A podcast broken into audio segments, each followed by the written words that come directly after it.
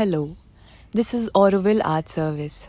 On the occasion of Sri Aurobindo's 150th birth anniversary, we bring to you the readings of his book, The Ideal of Human Unity in Different Languages. Capitolo 15 Qualche possibilità di compimento. Quale forma, forza o sistema, fra i tanti che sono possibili oggi o suscettibili di emergere domani, saranno incaricati dalla volontà segreta nelle cose di unificare esteriormente l'umanità? È un argomento di speculazione interessante e, per coloro che sanno vedere oltre il limitato orizzonte degli eventi che passano, affascinante ma purtroppo per il momento non può essere niente di più. La stessa moltitudine delle possibilità, in un periodo dell'umanità così pieno delle forze più varie e potenti, così ricco di nuovi sviluppi soggettivi e di trasformazioni oggettive, crea una nebbia impenetrabile in cui si possono intravedere solo vaghe forme di giganti.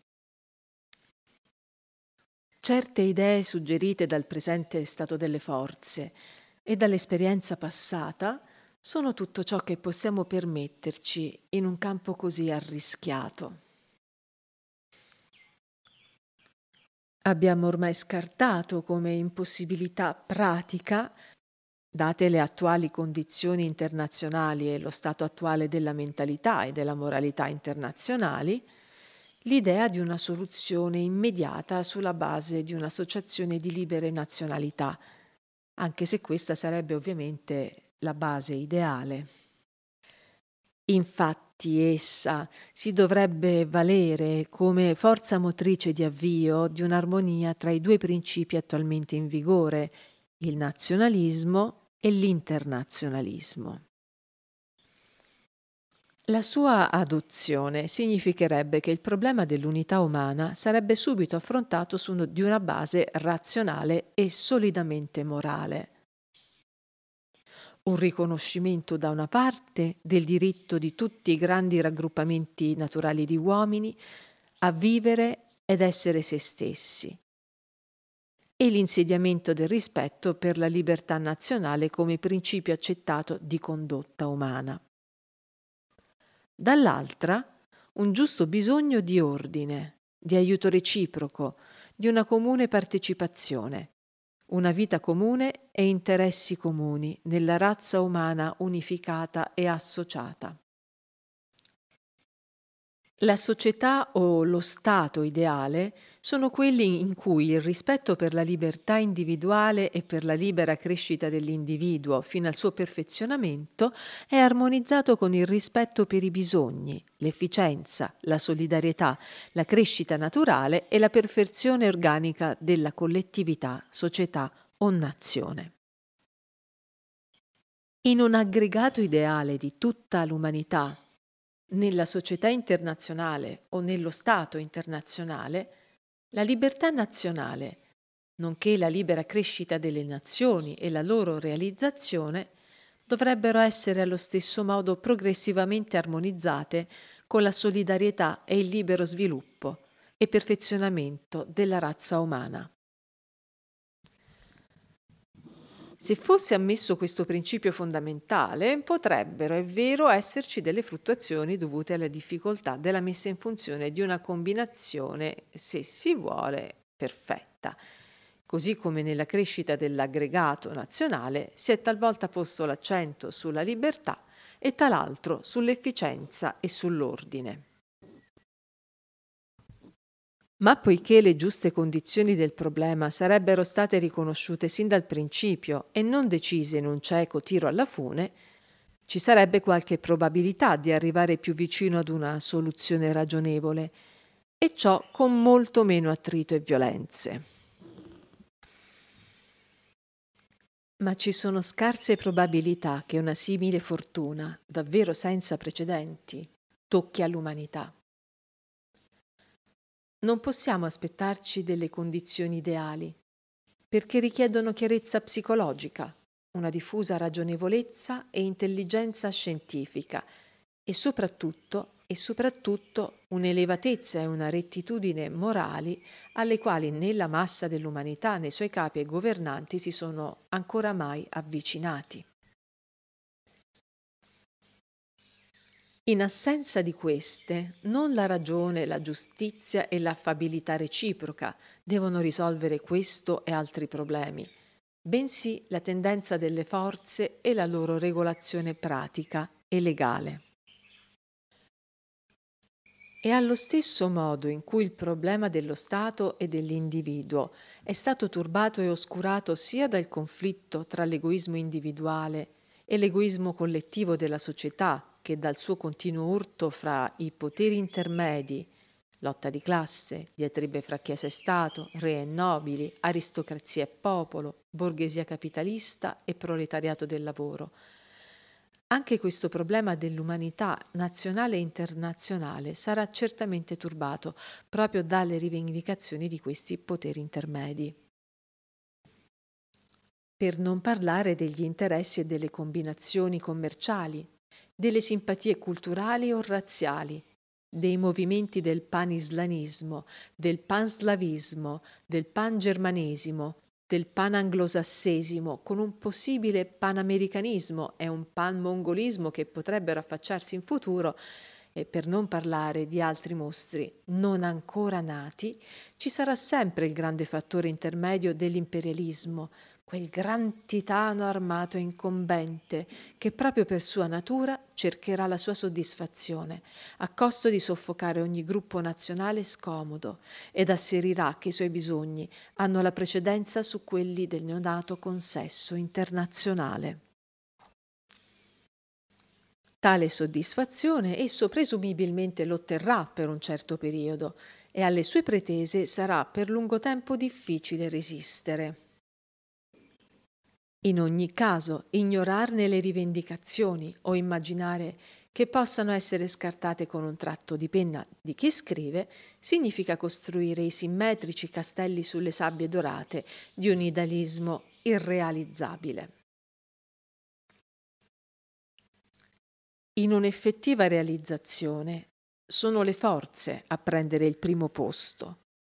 I principi morali, la ragione, la giustizia, intervengono solo fin tanto che le forze possono essere costrette o persuase ad ammetterli, o, come più spesso accade, ad usarli come sussidi ausiliari o come grida di battaglia ispiratrici, come travestimento dei loro propri interessi.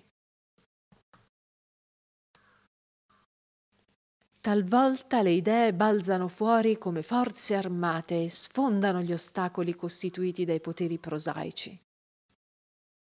Talvolta esse rovesciano le posizioni e fanno degli interessi i loro aiutanti subordinati, il combustibile per il loro fuoco. Talvolta esse trionfano con il martirio. Ma di solito devono operare o mediante pressioni semivelate o tramite un accomodamento con forze potenti, oppure devono addirittura corromperle o aggirarle o agire alle loro spalle.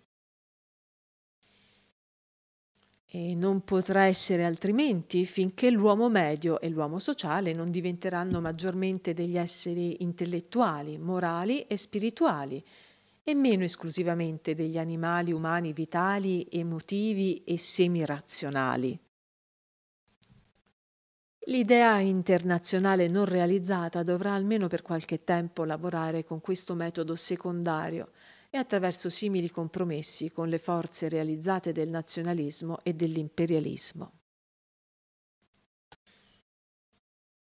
Ci si può chiedere se al momento in cui le cose saranno pronte per l'elaborazione di un sistema solido e duraturo, L'idea di un giusto internazionalismo basato sul rispetto del principio delle libere nazionalità non avrà compiuto, grazie agli sforzi dei pensatori e degli intellettuali del mondo, un tale progresso da esercitare una pressione irresistibile sugli stati e sui governi e fare accettare in gran parte, se non interamente, le sue richieste. La risposta è che gli stati e i governi di solito cedono sì ad una pressione morale, ma solo se non li costringe a sacrificare i loro interessi vitali.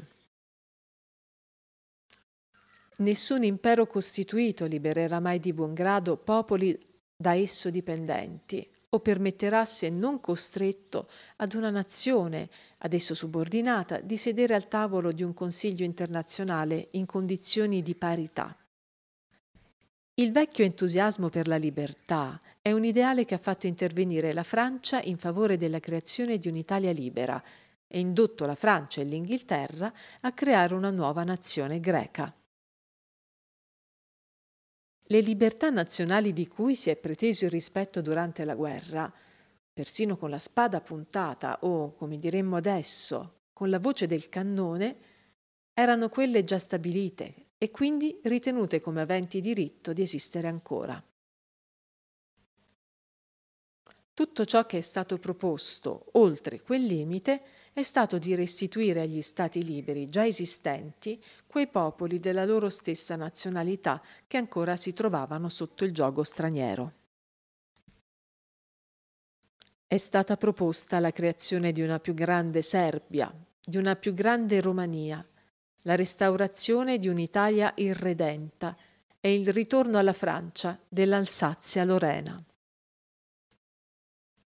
Alla Polonia tutto ciò che era stato promesso era l'autonomia sotto sovranità russa, finché la vittoria della Germania sulla Russia non ha modificato l'interesse e con esso l'idealismo degli alleati. Una certa autonomia sotto una sovranità imperiale o dove quella ancora non esiste, sotto una protezione o influenza imperiale, è da molti considerata ora più pratica che non la restaurazione della libertà nazionale. Questo è forse un segno dell'oscura crescita dell'idea di imperi federati che abbiamo esaminato come una delle possibilità future. La libertà nazionale come ideale assoluto non ha più il vecchio consenso generale nell'antica forza creativa. Le nazioni che lottano per la libertà devono dipendere dalle proprie forze e dal proprio entusiasmo. Possono aspettarsi solo un sostegno tiepido o incerto, salvo che da parte di individui entusiasti o di piccoli gruppi, il cui aiuto è puramente a parole e inefficace. Persino molti degli intellettuali più progressisti approvano caldamente l'idea di un'autonomia subordinata per quelle nazioni ora assoggettate, ma sembrano considerare con insofferenza le loro velleità di completa indipendenza. Lo stesso imperialismo ha viaggiato finora comodamente per la sua strada e l'aggregato imperiale ha impresso la sua immagine sulle mentalità più libere come potere realizzato del progresso umano. Quanta più strada può fare questo sentimento sotto quel nuovo impulso dell'umanità ad organizzare la propria esistenza internazionale su basi più vaste e vantaggiose?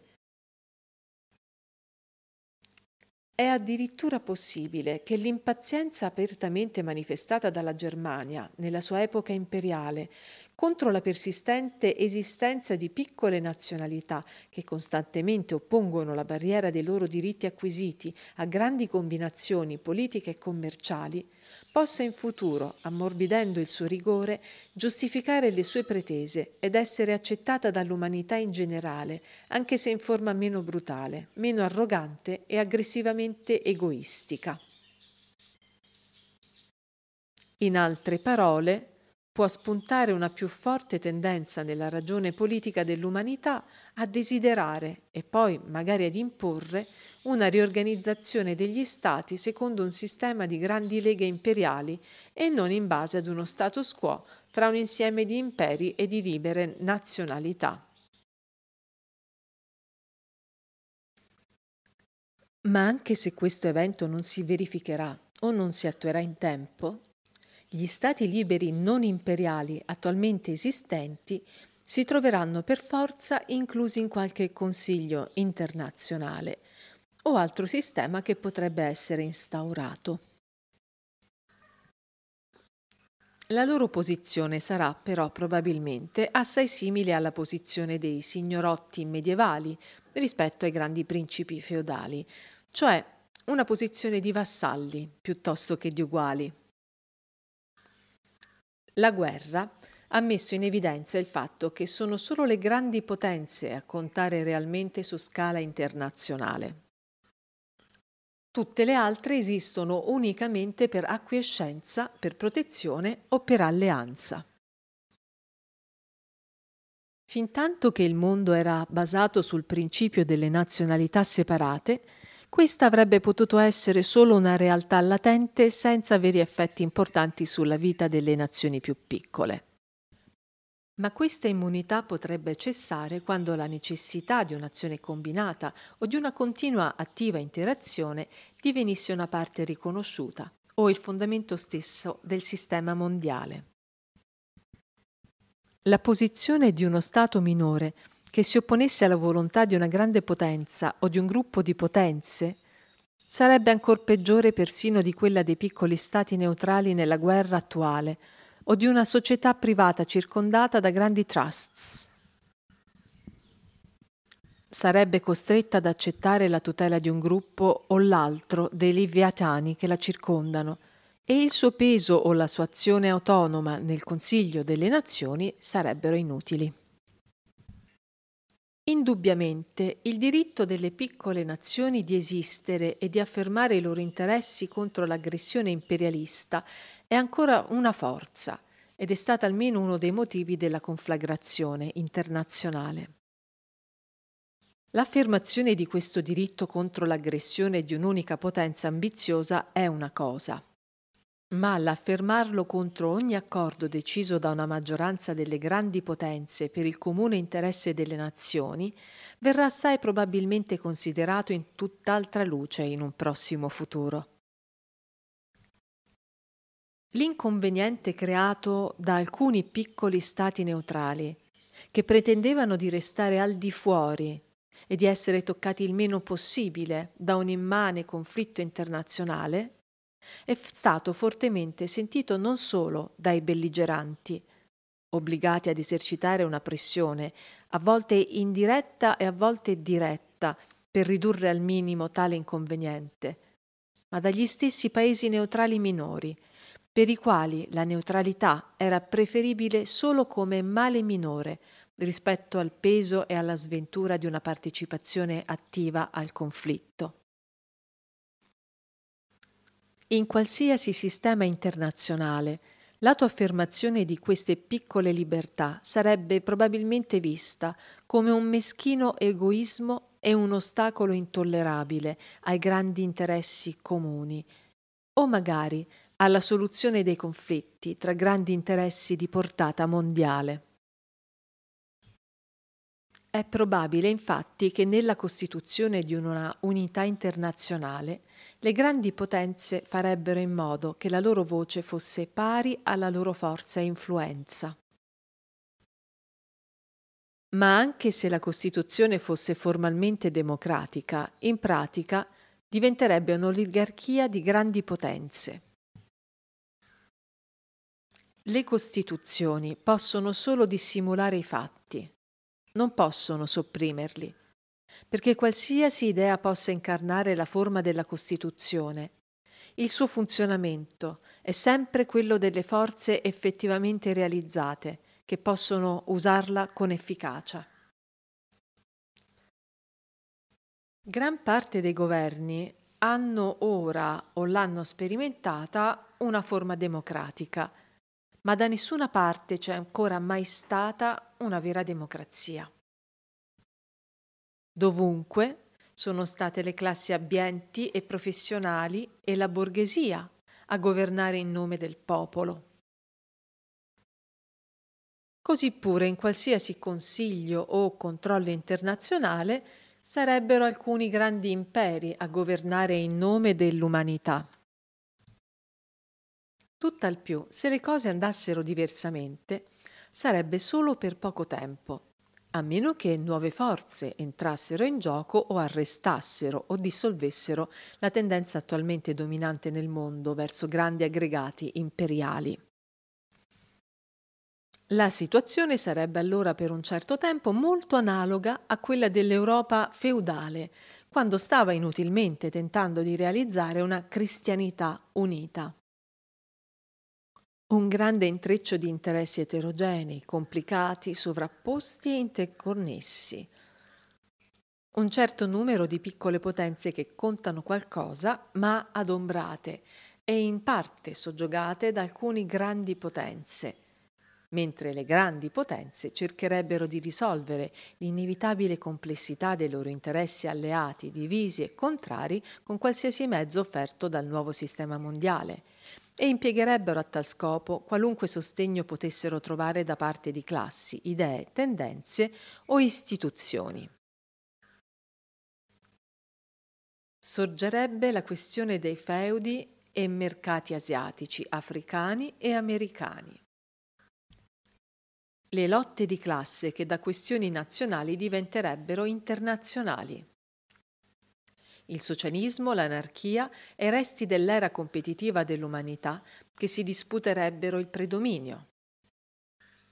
Gli scontri tra Europa, Asia e America. E da questo guazzabuglio naturalmente bisognerebbe ricavare un qualche risultato. Lo si potrebbe ben fare con metodi del tutto diversi da quelli che la storia ci ha reso così familiari. La guerra potrebbe essere eliminata o ridotta ad un raro fenomeno di guerra civile nella Confederazione o nel Commonwealth internazionale. Potrebbero prenderne il posto nuove forme di coercizione, come quella commerciale che vediamo ora aumentare di frequenza. Altri dispositivi di cui al momento non abbiamo idea potrebbero essere posti in essere. La più naturale semplificazione del problema, per quanto non sembri ora possibile, sarebbe la divisione del mondo in alcuni aggregati imperiali composti da confederazioni o da imperi in parte federati e in parte confederati. Sebbene una simile creazione sia irrealizzabile con l'attuale forza degli egoismi nazionali, il mutare delle idee e la forza delle circostanze che cambiano potrebbero un giorno renderla possibile e ciò potrebbe portare ad una più stretta confederazione. L'America sembra si stia vagamente orientando verso una migliore intesa fra gli Stati Uniti, sempre più cosmopoliti, e le repubbliche latine del Centro e Sud America, intesa che a certe condizioni potrebbe concretizzarsi in uno Stato confederato interamericano. L'idea di un impero teutonico confederato, se la Germania e l'Austria non fossero state completamente distrutte dall'esito della guerra, avrebbe ben potuto realizzarsi in un prossimo futuro. Benché i due paesi siano distrutti ora, essa potrebbe ugualmente realizzarsi in un futuro più lontano. Nota 48. Sfortunatamente questa possibilità sembra destinata a sparire, data la formidabile sopravvivenza della Germania militarista sotto il Führer. Simili aggregati possono sorgere nel mondo asiatico. Una siffatta distribuzione dell'umanità in grandi aggregati naturali avrebbe il vantaggio di semplificare parecchi difficili problemi mondiali e con il prosperare della pace, della mutua comprensione e di idee più aperte potrebbe condurre ad un'aggregazione finale relativamente indolore in uno Stato mondiale.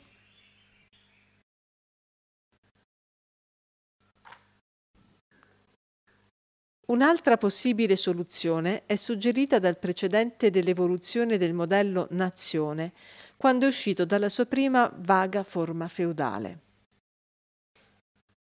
Così come il continuo scontro tra varie forze e poteri equipollenti ha fatto emergere uno di essi, dapprima solo come primo fra pari, ossia il re feudale, sotto forma di monarchia centralizzata, Così verosimilmente, se gli imperi e le nazioni del mondo non riuscissero ad arrivare ad una soluzione pacifica fra loro, se le lotte di classe, i contrasti intercommerciali e il conflitto fra varie idee e tendenze nuove si risolvessero in una confusione prolungata e in continui cambiamenti, potrebbe emergere una nazione sovrano con la missione di trasformare un ordine semi-caotico in un ordine vero e durevole. Abbiamo stabilito che la conquista militare del mondo da parte di una sola nazione non è possibile se non a certe condizioni che ora non esistono e di cui non c'è ancora traccia visibile. Ma una nazione imperiale, come per esempio l'Inghilterra, che si estende su tutto il mondo, che detiene il dominio dei mari, che sa federare le sue parti componenti e organizzarne l'intera forza potenziale, che ha l'abilità di farsi rappresentante e protettrice delle tendenze più progressiste e liberali dei tempi nuovi, che si allea con altre forze e nazioni interessate al loro trionfo e dimostra di avere il segreto di una giusta ed efficiente organizzazione internazionale, potrebbe verosimilmente diventare l'arbitra delle nazioni e il centro effettivo di un governo internazionale. Una simile possibilità sotto qualsiasi forma è ancora del tutto remota, ma potrebbe diventare in nuove circostanze una possibilità realizzabile del futuro.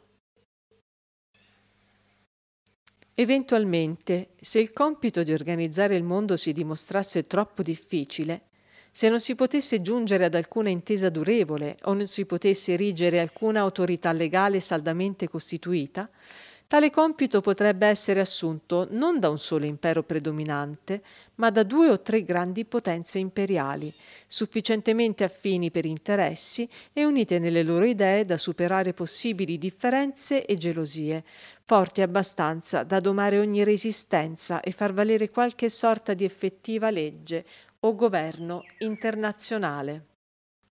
Nota 49. Se per esempio si verificasse un conflitto tra potenze democratiche e quelle totalitarie, le forze congiunte di una Gran Bretagna, una Francia e un'America vittoriose o, nel caso inverso, delle potenze fasciste, potrebbero imporre al mondo un, in- un inizio di ordine. Il processo sarebbe allora alquanto penoso e potrebbe comportare una coercizione morale ed economica molto brutale ma se procurasse il prestigio e il successo e producesse qualche forma tollerabile di legalità e di giustizia, o magari soltanto di ordine prospero, potrebbe alla fin fine conciliarsi l'appoggio morale di tutti e risultare un punto di partenza per forme migliori e più libere. Tuttavia, un'altra possibilità che non può essere ignorata è che l'unica evoluzione da noi considerata, quella meramente intergovernativa e politica, possa essere interrotta dalla guerra fra le classi, da tempo minacciante. L'internazionalismo operaio è crollato come ogni altra forma di internazionalismo scientifico, culturale, pacifista, religioso, alla crudele prova della guerra e durante la grande crisi la lotta fra capitale e lavoro è stata sospesa. Si sperava allora che dopo la guerra lo spirito di unità, di conciliazione e di compromesso avrebbe continuato a regnare e che la temuta lotta avrebbe potuto essere evitata. Eppure nulla nella natura umana e nella storia avallava una simile fiducia nelle speranze del momento.